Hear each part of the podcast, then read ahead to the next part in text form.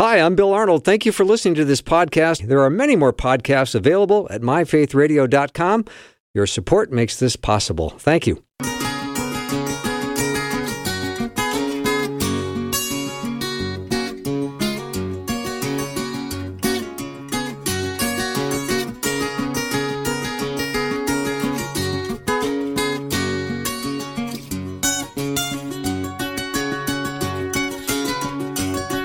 Warm welcome to the afternoon show. I'm Bill Arnold, and I want to start with a passage right from Romans chapter 1. I love this verse 16. For I am not ashamed of the gospel, because it is the power of God that brings salvation to everyone who believes, first to the Jew, then to the Gentile. And today is all about gospel. We're going to talk to Jeff Verdoorn today as we continue our series called Who is This Jesus? And today, this is gospel, gospel, gospel all day long. And Jeff, welcome to the show. Hi, Bill. Uh, yeah, we are in series, uh, our series on who is this Jesus. I think this is episode number 8 Mm-hmm. And for our Spanish listening crowd, this would be Oco. O- Ocho? Ocho. Ocho. So, yeah. Yeah. Ocho. I didn't say my, I didn't say I was good at pronouncing. I think it's ocho, right? Uno, dos, tres, cuatro, cinco, seis, ocho. Ocho, yes. Nueve, diez, once, doce, trece, catorce. Anyway, sorry. Yeah. Nice job. Yeah. Nice job. Yeah. I think I can go to 20. Really. Maybe 30. Oh, come on. Yes, Now I you're, now you're showing off. I can say hi and and goodbye and and where's the bathroom? Yes, yes. yes. Okay. Well, let's uh, do some review because I this is kind of the nice time in the uh, series where we just remind people where we've been and where we're going. Yeah, so who is this Jesus? This series that we have been doing for the last, uh, well, seven times, if this is the eighth time we've uh, been doing part of this series. We started looking at Jesus basically from beginning to end, and that's what we're going to do here. So from actually before the beginning till after the end, because of course Jesus is the eternal God in the flesh. So, in the first sessions, we looked at Jesus as being part of creation, that he is God. So, when it says in Genesis, in the beginning, God created in the heavens and the earth, the New Testament revelation is that it's through Christ that everything that has been made was made. Uh, so, he is God. He is part of this Trinity. God has appeared in three persons the Father, the Son, and the Holy Spirit. We then looked at Jesus in the Old Testament. Yes, Jesus appears in the Old Testament. We call these Christophanies, where the physical Jesus makes an appearance prior to his incarnation in the Old Testament. So, for example, when Jacob wrestled with God, I believe that was a picture of Jesus, the physical Jesus as God wrestling with Jacob. We also looked at all the Old Testament prophecies for Christ. So, in the Bible, in the Old Testament, all of which were written more than 400 years before Jesus was born, there are about 90, 86 to 90 unique, individual, direct prophecies for the coming of the Messiah. And so we looked at a number of those and that they were exactly fulfilled in the person of Jesus Christ. We then looked at his incarnation. What is what was the significance of being born to the virgin? So he did not inherit the sin from Adam. He was the son of God, the son of man from God. God made the body of Jesus in the womb of the virgin. So he did not inherit that sin nature from Adam like all the rest of us do. That was the significance of being born of the virgin. And yet Jesus, while God, was just as much a man as we are. So we talked about the humanity of Jesus, and yet he never ceased to be God. Then we talked about the significance of the cross, his atoning work on the cross, that he died for sin, for all sin, for everyone's sin. Behold the Lamb of God who takes away the sins of the world. We talked about where he went when he died. He descended into Hades for three days and three nights.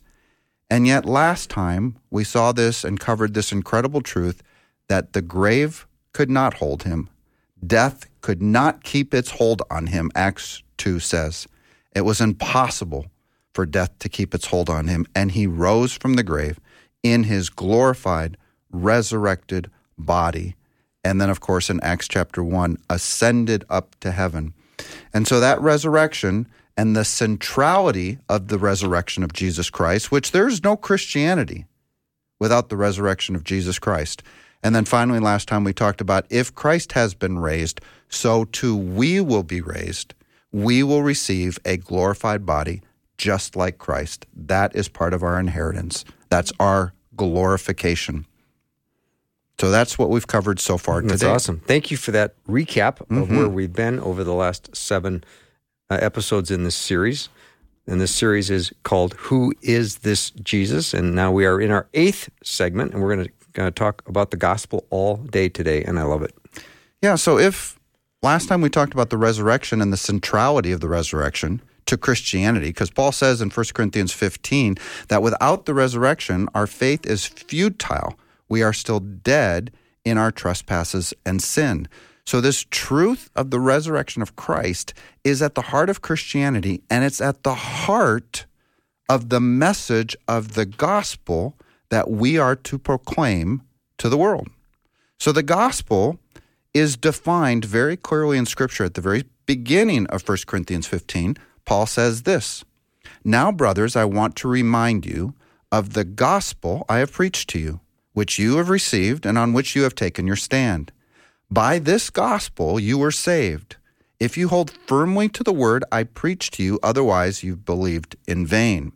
For what I received, Paul received this gospel, I pass on to you of first importance that Christ died for our sins according to the Scriptures, that he was buried, that he was raised on the third day according to the Scriptures, and that he appeared to Cephas and then to the twelve, and after that he appeared to more than 500 of the brothers and sisters at the same time, most of whom are still living, although some have fallen asleep.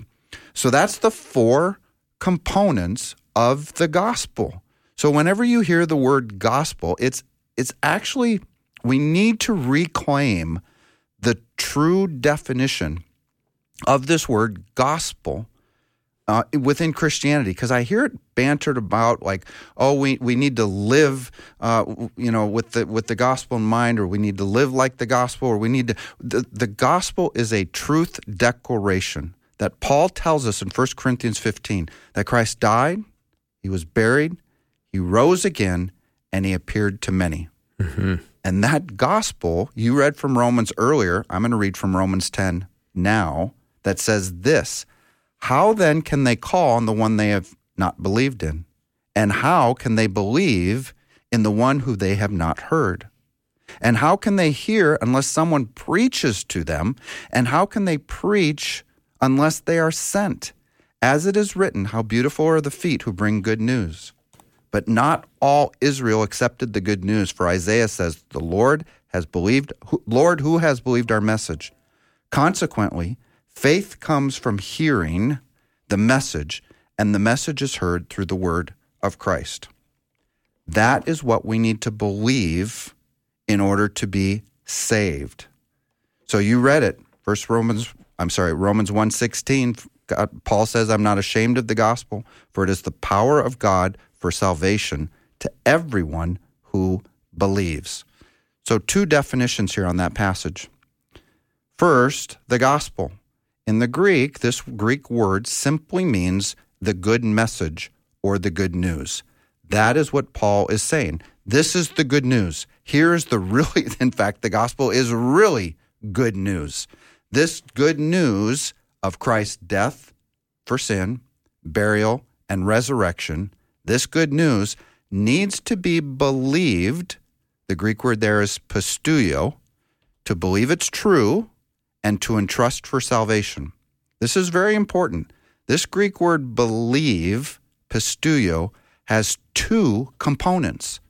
You need to believe it's true, the truth of this statement that Christ died, was buried, and rose again, but you also have this component of entrusting in him for your salvation. Hmm. That's the fullness of biblical salvation. So good. Jeff Verdoorn is my guest. We're continuing our series on who is this Jesus, and today is everything gospel. So, but you need to hear that, right? Someone needs to hear it, just as Romans 10 9 says, How can they believe unless they hear it? And how can they hear it unless someone preaches it? Preaches what? Preaches the gospel. So if you, I'm an ex systems guy, so I used to flow chart everything, right? So you have the gospel, it needs to be preached, someone needs to hear it. Then there's this decision point. When a person hears the gospel, they're either going to believe it's true and entrust for their salvation, or they're going to reject this gospel. And if they believe it's true at this decision point, if they believe, then God will save them and pour out his salvation on them. He will move them from death to life, give them eternal life, make them a child of God, redeem them, forgive them, give them the Holy Spirit of God, seal them with the Holy Spirit, and give him give them an inheritance that can never spoil, perish, or fade, kept in heaven for them. Jeff, what about this? When the person might say, Well, I don't believe, but I don't not believe but I did rake my neighbor's you know lawn yesterday, so I'm, I'm a good person.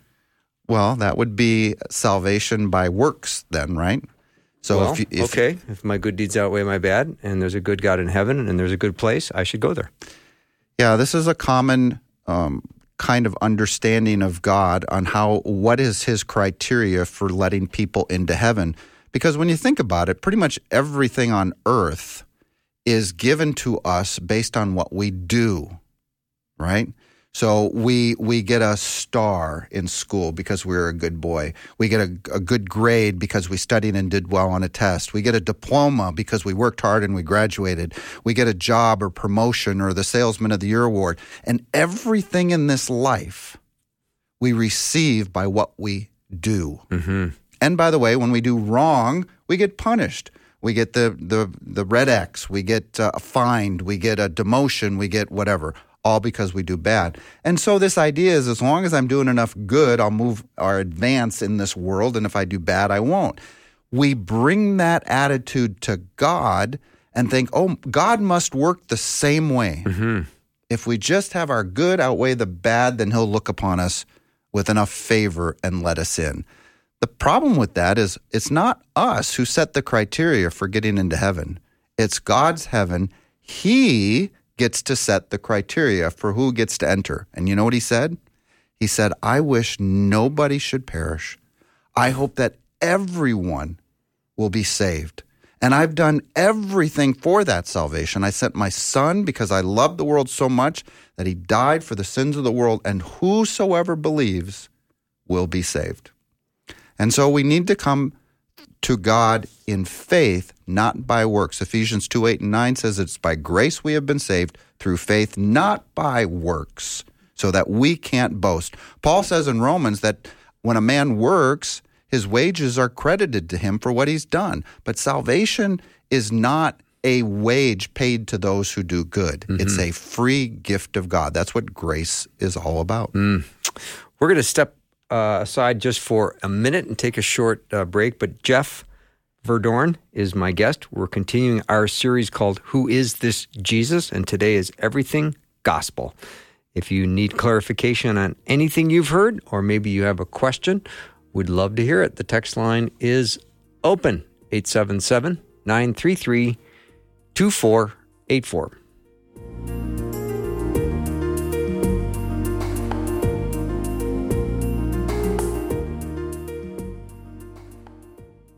Faith Radio and Afternoons with Bill podcasts are available because of listener support. If you are a supporter, thank you so much. Becoming a supporter today by visiting myfaithradio.com. The ways they keep on telling me time and time again, boy, you never win. You never win. But the voice of truth I am in studio with my friend Jeff Verdoorn, and we're continuing our series on Who is This Jesus? And we're going to talk uh, now about proclaiming the gospel fearlessly. And I always mm. think of Ephesians 6:19 and I I think of this verse often when I walk into the studio. Pray also for me, Paul says, that whenever I speak, words may be given me so that I will fearlessly make known the mystery of the gospel perfect passage. That's my in my notes. That's the next line in my ah, notes. Oh, okay. Actually, I stepped, I stepped You- on your toes. No, no, that that is exactly. We're thinking alike, which we is are. good. That means we are thinking alike. So, the, look, the, we so we talked about what is the gospel, the definition of the gospel, the power of the gospel unto salvation for the, all all those who believe. Now, I want to turn to this proclamation of the gospel. You know, I did a study of Acts oh, a number of years ago. One of the things that I noticed is there's seven great speeches in Acts. So there's Peter in Acts chapter 2 before the crowd at Pentecost. There's Peter in Acts chapter 3 at the temple, and he's speaking to a large crowd. There's Stephen to the Sanhedrin in Acts 7 when he's being stoned. There's Peter at, or, or right before he is stoned. There's Peter at Cornelius's house in Acts chapter 10. Paul in the synagogue in Acts 13. Paul in Athens in Acts 17. And then finally, Paul before Agrippa in Acts 26. They are all great speeches. But do you know what the one message they have in common? And that is the death, burial, and resurrection of Christ, the gospel. Seems to me that if the seven great speeches in Acts all have one central message, that's probably a message that the church today should be primarily concerned with, and that is the proclamation of the gospel. And as you said in Ephesians 6, Paul even asked the Ephesians to pray for him that he might proclaim this truth of the gospel fearlessly. Now, you wonder why Paul needed boldness or to have prayed, because when you preach the gospel, especially in the first century, but even in this world today, there is a possibility that you are going to be persecuted uh, in some way for your proclamation. If you remember Paul in Athens, he starts talking about the resurrection of Christ, and they basically say, What is this babbler saying here? Stephen talking about the, res- the, the life uh, that the Jews killed Jesus, his death and burial and resurrection. The Jews didn't like that message and they ended up stoning Stephen. So you can get persecuted for proclaiming this truth of the resurrection of Jesus Christ. So I think that's why Paul says, Pray that I might declare it fearlessly as uh, I should. So I have a kind of a question or just a discussion in the next couple minutes about talking about, well, why? Why don't we, as Christians today who've received the greatest gift possible through faith in Christ, this gift of eternal life, why don't we share it more? I mean, I know a couple of people that are always sharing the gospel to just about everybody they meet. You know, they're in a sandwich line at a restaurant and they're giving people a My Story track and telling them about the gospel of Jesus Christ. It's like, wow. But why don't the rest of us share Christ and the gospel more? So I think one is fear. We just talked about this fear of persecution, fear of ridicule, fear of looking, oh, you're not one of those Jesus thumpers, are you? I mean, I had an uncle, I used to talk to him all the time, and and he would call me a Bible thumper and a Jesus freak, and and uh, he would finally end the conversation. He says, "Well, I've got friends in both places. I don't care where I'm going to go." And uh, but he he always kind of looked down at me whenever I started talking about Jesus, right? I think knowledge is another reason why people are hesitant. Um, they don't know Scripture very well. They don't maybe know how to answer all of the the criticisms of Christianity or the critiques or the attacks on it. They don't want to look foolish. Uh, what if someone asks me a question that I don't know how to answer? And so I think it's just a lack of knowledge or a lack of preparation that people don't share their faith and the truth of the gospel. Now, now God tells us always be prepared to give an account for the hope that is within us, right? We at a minimum have the hope of eternal life and we should at a minimum let people know, "Hey, I've got eternal life. I've got the hope of heaven and here's why." And so God says to be prepared for that. Number 3, I think another reason is worthiness or, or the lack of feeling worthy. You know, God says that He's made us saints and He's called us to live like saints. He's called us to live holy. But we all know that we don't live up to that calling perfectly. Um, I've asked this question of classes for 20 years. I said, "How many of you are living out your calling, you know, perfectly?" And I'm mm-hmm. to this, so far, no one has ever raised their mm-hmm. hand because we all know that we we fall short of living this life that God has called us to live, and and and that's okay. We all fall short. The only person who didn't fall short was Jesus himself, who lived perfectly in this world by faith every day of his life.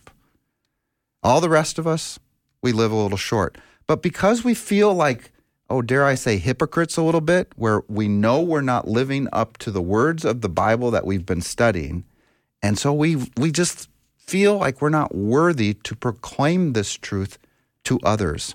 And yet God says you are qualified to do that very mm-hmm. thing. So we should. I think another reason why we don't share is just kind of laziness. I mean, I've shared Christ with people on planes often. But there's also been days where it's like, oh, I'm tired. I just want to watch a movie. I don't really want to talk to this person. And I just, I get lazy. And uh, so I don't start up the conversation. Sometimes it's work to start up a conversation with a stranger on a plane or wherever. And it's just easier to not. And so I think it's laziness. I think this is my biggest excuse if if I'm to point a finger back at me. I think that's my big, big ex- excuse. I just I get lazy. And it's like, oh, I don't really want to talk to this person today. I just want to watch a movie and take a nap, you know? Yeah. But you can always say something which might lead into a conversation. You don't have to, you know, look at each person as a project. Like I have to present the entire gospel. Maybe you're planting a seed by saying, um, I was with my family yesterday and we had the most beautiful blessing. Um, and you leave it at that. Yeah. And they go, Blessing? What happened? Mm-hmm. Well, we went to church and, and we had this moment. Um, you know, you just describe what your family life was like, and and they get in, they get interested. They do, and and Christians, I think many Christians are good at dropping those kind of, oh yeah, I'm just very blessed, and Sure. and you know, my you know my kids went to Christian school, so I'll often say something about my family, or if someone asks about my kids or my family, I almost always say they went to a Christian school, Nice. and you know, bring that kind of stuff up. So yeah, there are ways to kind of put little seeds in there a little bit, but but in the end, um, and and you know, hopefully, we are living differently in this world. I'm sure many Christians who are listening now have had some kind of experience like this, where someone comes up to them and say, "Hey, what's what's your what's your your deal? Why do you just seem happy all the time? Or mm-hmm. why things just seem to go well for you? What what's the secret to the peace that you seem to have all the mm-hmm. time?" And and I'm sure somebody has asked you know, almost all Christians that question in some way, shape, or form over their Christian walk. Or if you host a, a radio show and people ask you what you do, you say, "Well, I host a Christian radio show. We can talk about Jesus now, or we can talk about him later. You pick." That's a, that's a good lead in. Yeah. When they ask you about what you do. So, yeah. All right, Jeff, we need to actually take a break here in a minute. So I don't want to get too far uh, into our next uh, segment on this uh, discussion of the gospel, which is so good. And it is a great reminder to all of us that maybe simple uh, expressions of faith, they don't have to be uh, the four spiritual laws. You can, you can say something which might cast a net or plant a seed and see how they follow up. Absolutely. You just never, never know. Uh, but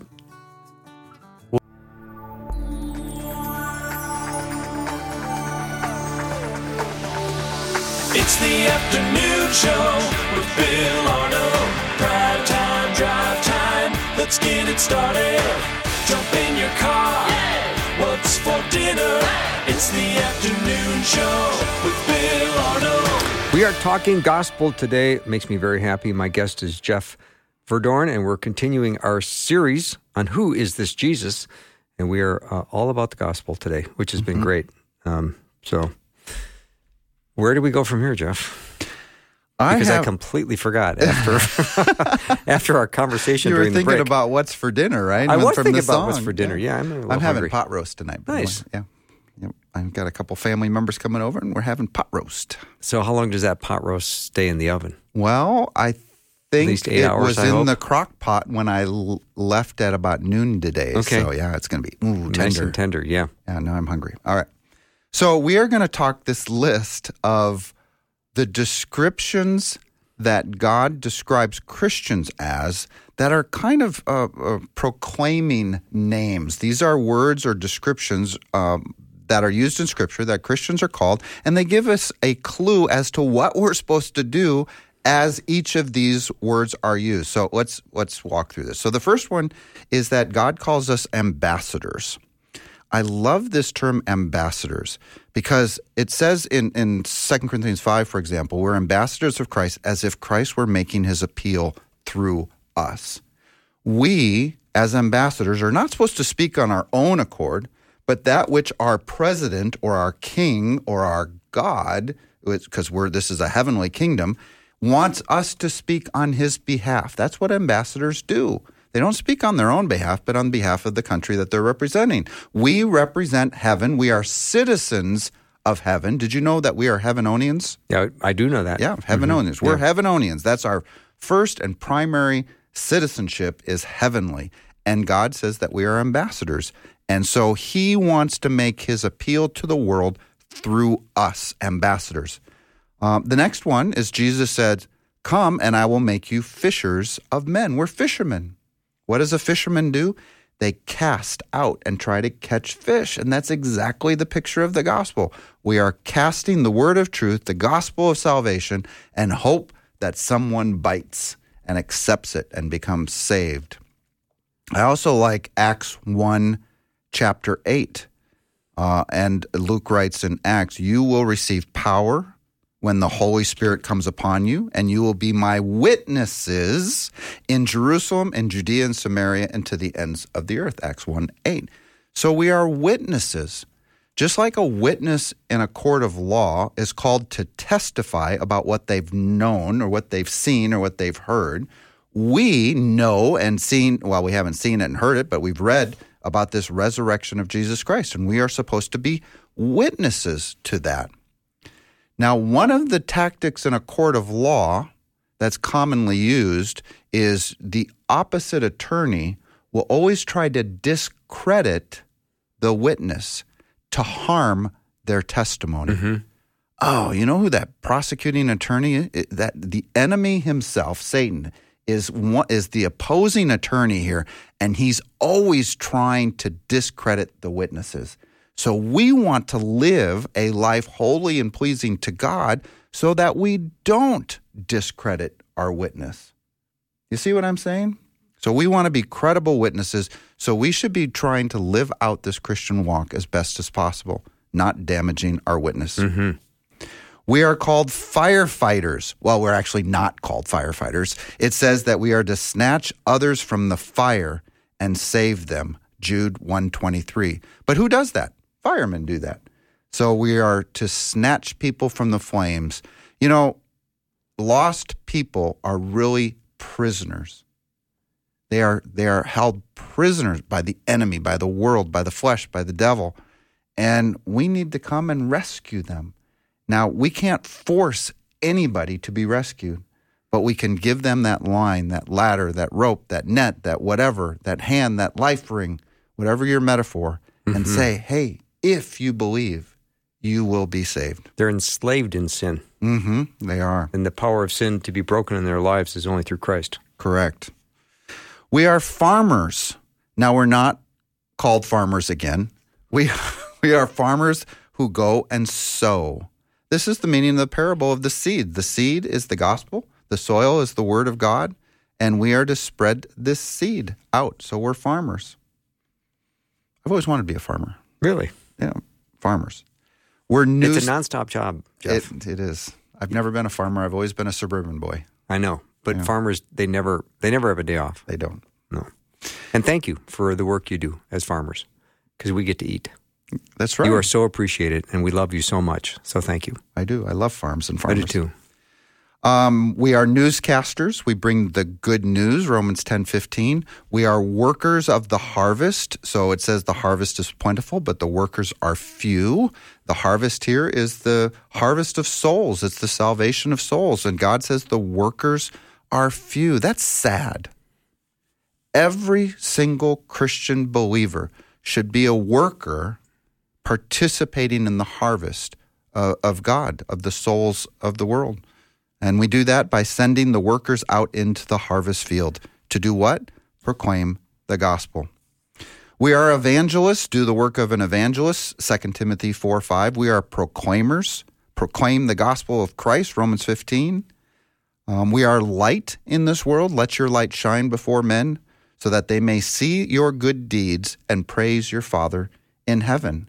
I think this gets back to that what we were talking about earlier that when people see your life, do they see someone different? Do they see you as this bright light in an otherwise dark world? And if they do, someone just may ask you, Man, what is your secret? And I think that's what being light is all about. So, those are some of the ways that the New Testament describes us, all of us, as believers who are supposed to be participating as as newscasters, as ambassadors, as witnesses, as firefighters, as farmers, going out into this world to save people.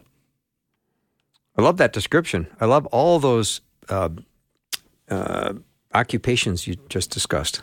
Yeah, so we're all of those. We're all of those, yeah. We are every single one of them, and they're just. I got to add some occupations to my resume. Oh, yeah. Oh, oh, you're going to add these. Yeah, yeah. Why not? If you're saying were- all of these, Jeff, then I'm gonna. It's going to be a very crammed business card. That's a that's a great point. We should all put all of these on our business cards. Mm-hmm. I like that. So now, what about some tools to use? We know we are these things, and I think we equip ourselves to prepare to uh, preach the gospel by studying God's word, obviously. And I think the more you study God's word, the more you're going to want to share what you've learned in God's in God's word from Scripture.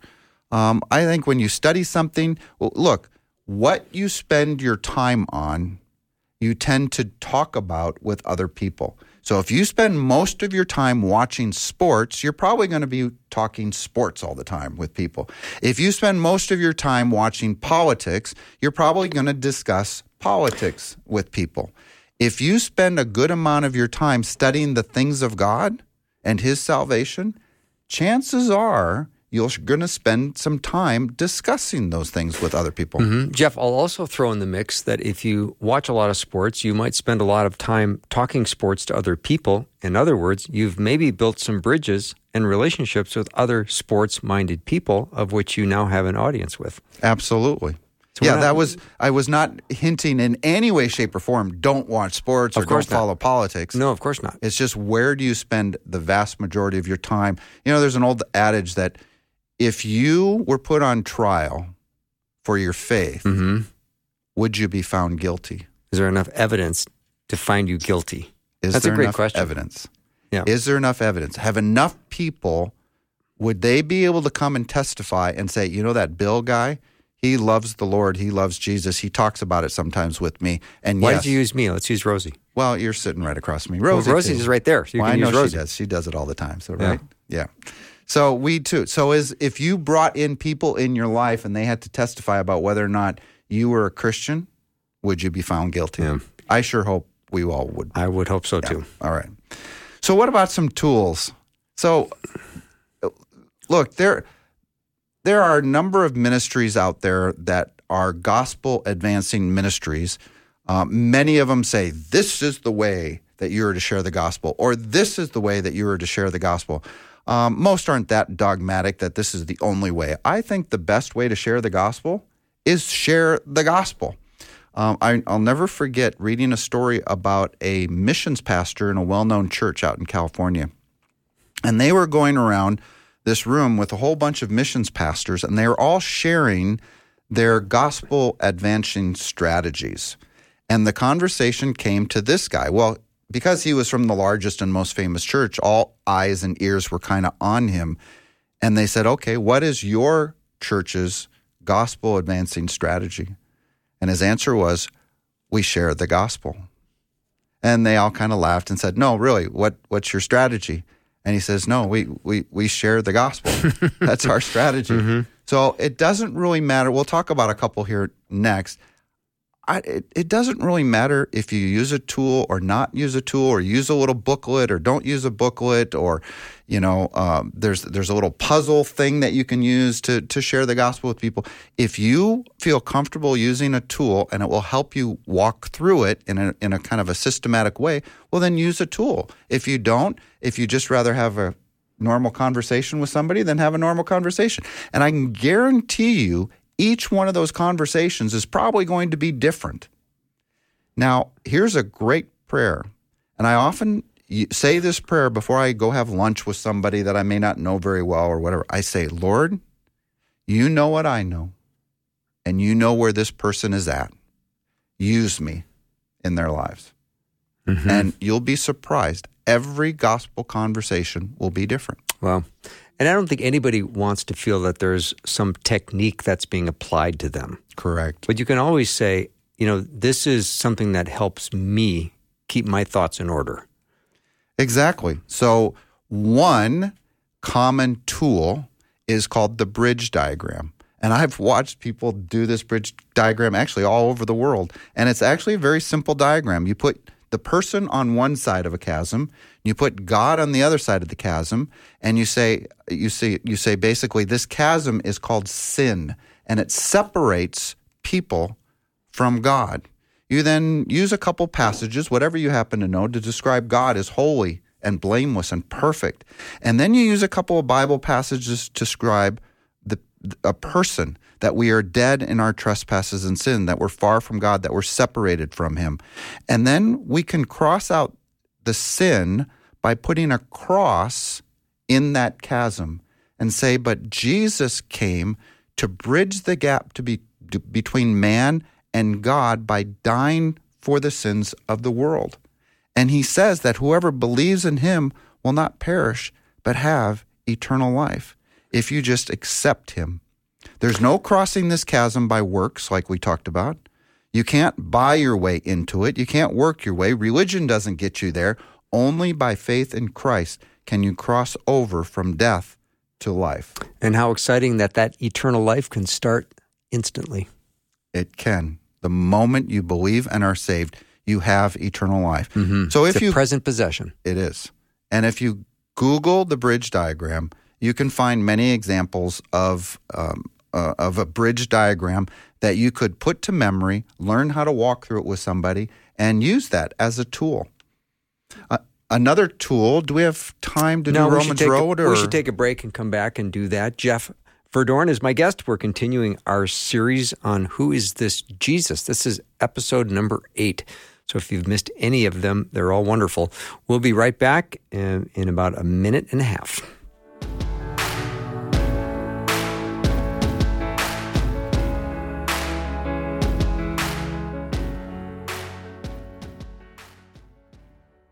Thanks so much for listening to Afternoons with Bill Arnold. Hey, I'm Susie Larson. If you enjoy what you're finding here, consider subscribing to some of our other Faith Radio podcasts, like mine, for instance. You can search Susie Larson Live at myfaithradio.com or wherever you listen to podcasts. Hit subscribe and have a great day.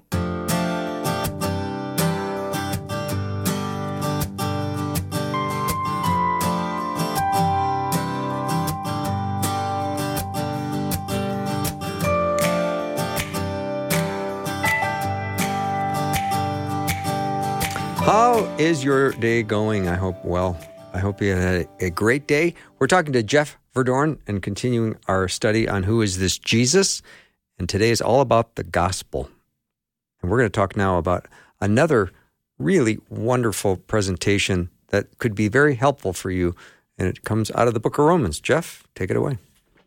So, um, Christians have Mike. used. Christians have used, there we go. Christians have used this thing called the Romans Road for a long time to uh, share uh, uh, several truths, biblical truths from the book of Romans um, that kind of arranged in a particular pattern uh, paint a picture of, of God's plan of salvation. It's actually really cool. So, um, this is not mine by any means. This has been done for a while. Now, every version, there's a little version of people have their own versions of the Roman road. This is mine that we're going to walk through here really quickly. So I start with Romans 3, uh, verse uh, 10 through 12, basically, that says, We are all under sin. Everyone. There's no one righteous, no, not even one. No one understands, no one seeks God. All have turned away, for all have sinned and fall short of the glory of God. Romans 3.23. So that's the state of man. We need salvation because it says we are dead. We have all fallen short of the glory of God. Romans 6.23 then follows up and says, For the wages of sin is death, but the gift of God is eternal life in Christ Jesus our Lord. So if you die in your sins, you are dead. You've never realized spiritual life. Remember, Jesus to Nicodemus said, Spirit gives birth to spirit. You must be born again to be saved. That's what that's about. And if you haven't believed, you are still dead in your trespasses and sins. The wages of sin is death. Mm-hmm. So, Jeff, we're at this point addressing what we consider the problem. That's the problem. Exactly. The wages of sin is death. Okay. So that's man's problem. Oh, now here comes God's solution. Ooh. Romans 5 8. But God Turn it up. demonstrated, it up, everyone. demonstrated his love for us in this that while we were yet sinners, Christ died for us. That's God's solution. Sin requires a sacrifice. God knows that it requires a sacrifice, so he became the sacrifice for us in the person of Jesus Christ. He died on the cross to take away the sins of the world. Behold the Lamb of God who takes away the sins of the world. He is the atoning sacrifice for our sins, but not only for our sins, but also for the sins of the whole world. Christ died for us. So we've covered the problem and we've already gotten to the solution. Hmm. Now, there's, I know there's more to come. There is more to come because mm-hmm. even though Christ has died for everybody's sin, of course, not everybody is saved. What you need to do is to believe in the Lord Jesus Christ in order to be saved. So we read this earlier. Romans 10, 9 and 10 says, If you confess with your mouth Jesus is Lord and believe in your heart, oh, there's that word pisteuo in the Greek again, believe in your heart that he's raised him from the dead, you will be saved goes on in verse 13 that says, Everyone who calls on the name of the Lord will be saved. God offers this salvation to everyone. Remember in Revelation chapter 3, Jesus says, I stand at the door and knock. Whosoever opens the door, I will come in and eat with them, and they with me. That's a picture of salvation. Jesus is knocking at the door of every single person's heart. And if you open that door, faith, put your faith in Jesus Christ, you will be saved. Now, Jeff, just to expand on that verse a little bit, that is um, what Jesus was saying to the church at Laos- Laodicea. Yep, Revelation was a- chapter Which 3. was a dead church. yes, They were not appearing to be a dead church. They didn't have the, the appearance of it, but they were. they were. He was saying, if you let me in, I will eat with you and you will eat with me. I'll save you. I'll save you, yeah. Yeah, he calls them wretched, pitiful, poor, blind, and naked. So yeah, they we call were, that the, the direct approach. Yeah. they were not saved. Romans Mm-hmm. 5 1, next step. Therefore, since we have been justified through faith, we now have peace with God through our Lord Jesus Christ. That is a picture of justification. You were far away from God. Now you've been brought near to God. You were dead in your trespasses and sins. Now you are alive and reconciled to the God of the universe. And you now have peace with God. You were once his enemies. You were far away. Now you are at peace with God, the creator of the universe. And now, Romans 8 1, now that you're saved and you're reconciled to God, you've been justified, individually justified with God. He then says in Romans 8 1, therefore there is now. Oh, I love this verse. Therefore there is now no condemnation for those who are in Christ Jesus. One of the great truths about salvation is the moment you're saved, you are forgiven of your sin, and God no longer counts your sins against you. Mm-hmm. Jeff, I also would like to throw in, if, with your permission, Romans ten thirteen, for everyone who calls on the name of the Lord will be saved. Period. Yep. It's offered to every single person. And, um, you know, he demonstrated his love for us. Paul says that while we were yet sinners, Christ died for us. So who did Christ die for? Everyone.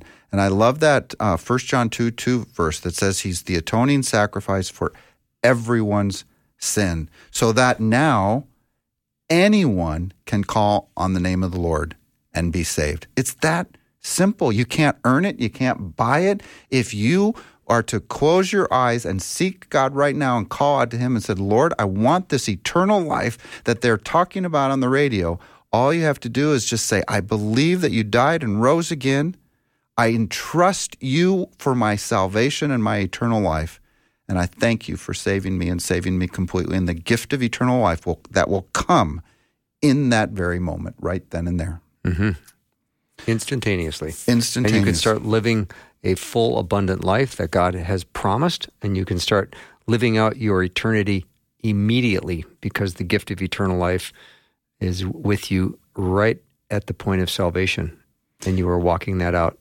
It, it is. I mean, eternal life, if you think about the greatest gift that anybody can ever receive, I can't think of anything greater than the gift of eternal life. Hmm. And then finally, my last one in my Romans Road version, there's, like I said, some are a little mm-hmm. different than others, but is Romans 8, 38 and 39. And it says this it's basically based on this eternal life that we were just talking about that once you are saved and have eternal life, can you can you ever lose your salvation? Can you ever lose your eternal life? And I think this and many, many other verses in Scripture declare that no, you can't. Ready? Romans 8, 38 and 39. For I'm convinced that neither death nor life, angels nor demons, the present nor the future, nor any power, nor any height or depth, nor anything else in all creation will be able to separate us from the love of God that is in Christ Jesus. So look at, look at the picture. Scripture says that God holds you in his hand. Jesus says that he holds you in his hand and nothing can take you out of their hand. They're not in creation, right? And then he says there is nothing else in all of creation that is able to separate you from the love of God in Christ Jesus. Well, that pretty much includes everything else, including yourself, by the way. Mm-hmm. I am in creation. And God says, nothing in creation can now separate me from his love in Christ Jesus. That's what we call true biblical assurance of salvation that the moment you're saved, you have been saved by God forever and ever. He says that your salvation is kept in heaven for you, shielded by God's power until the day of Christ Jesus. So he's the one that keeps you saved. Amen and amen. And Jeff, this sounds to me like good news. Well, it is. It's great news. It is. Um, it's news that's available to whosoever. Uh, it's not hard. I, in fact, I actually think that the ease of the gospel is one of those things that is a stumbling block for some people uh, who who say it can't be this easy. What do you mean? I'm going to get the greatest gift of all, the greatest reward of all, just by believing? I got to Yeah. do something in order to get there, and it's like, no, you can't. You can't do anything. So yes, this is good news, and that's why it's called good news. Don't we have a hard time receiving simple, small things? Yeah, And this is etern- ter- eternal life, life in Christ, abiding in Him, belonging to Him, trusting in Him. It's a free gift. It's absolutely free, and um, both Romans and Galatians make it clear, and Ephesians too. Uh, it can't be earned; it has to be received Mm-hmm. as a gift. It's Yeah. ba- because it's based on what He has done, not based on what we have done. Mm-hmm. And this this truth, back to this truth that nothing in all creation can separate us. I want you to know that there is no sin that can keep you from salvation. Christ died for all sin. There is nothing you've done that will keep you out of the kingdom. You have to believe and be saved. Jeff, I know we've got a little time left, and not not a lot of time, but a lot of people have just heard the gospel now, uh, and I want to just pray for the words that came into their heart right now. And let me just close in prayer, Heavenly Father. These beautiful words of the gospel that you've made clear, that we have proclaimed, we have declared your good news, the gospel of Jesus Christ, through his death, burial, and resurrection. We trust you for the results. We place it into the hands of uh, you and everyone who's heard this message today, that they could respond to the gospel and be saved. In Jesus' name, amen. Amen. Thanks, brother. Great to be with you. Thank you. All right, Jeff, Rosie, everybody, that is a great show. Let's call it a day, and I will look forward to spending more time with you tomorrow. I hope you have a wonderful night as you lay your head on the pillow. Just be reminded God has a beautiful plan for your life, and He loves you. And you know what? I do too. See you tomorrow. Thanks for listening. Programming like this is made available through your support. Information available at myfaithradio.com.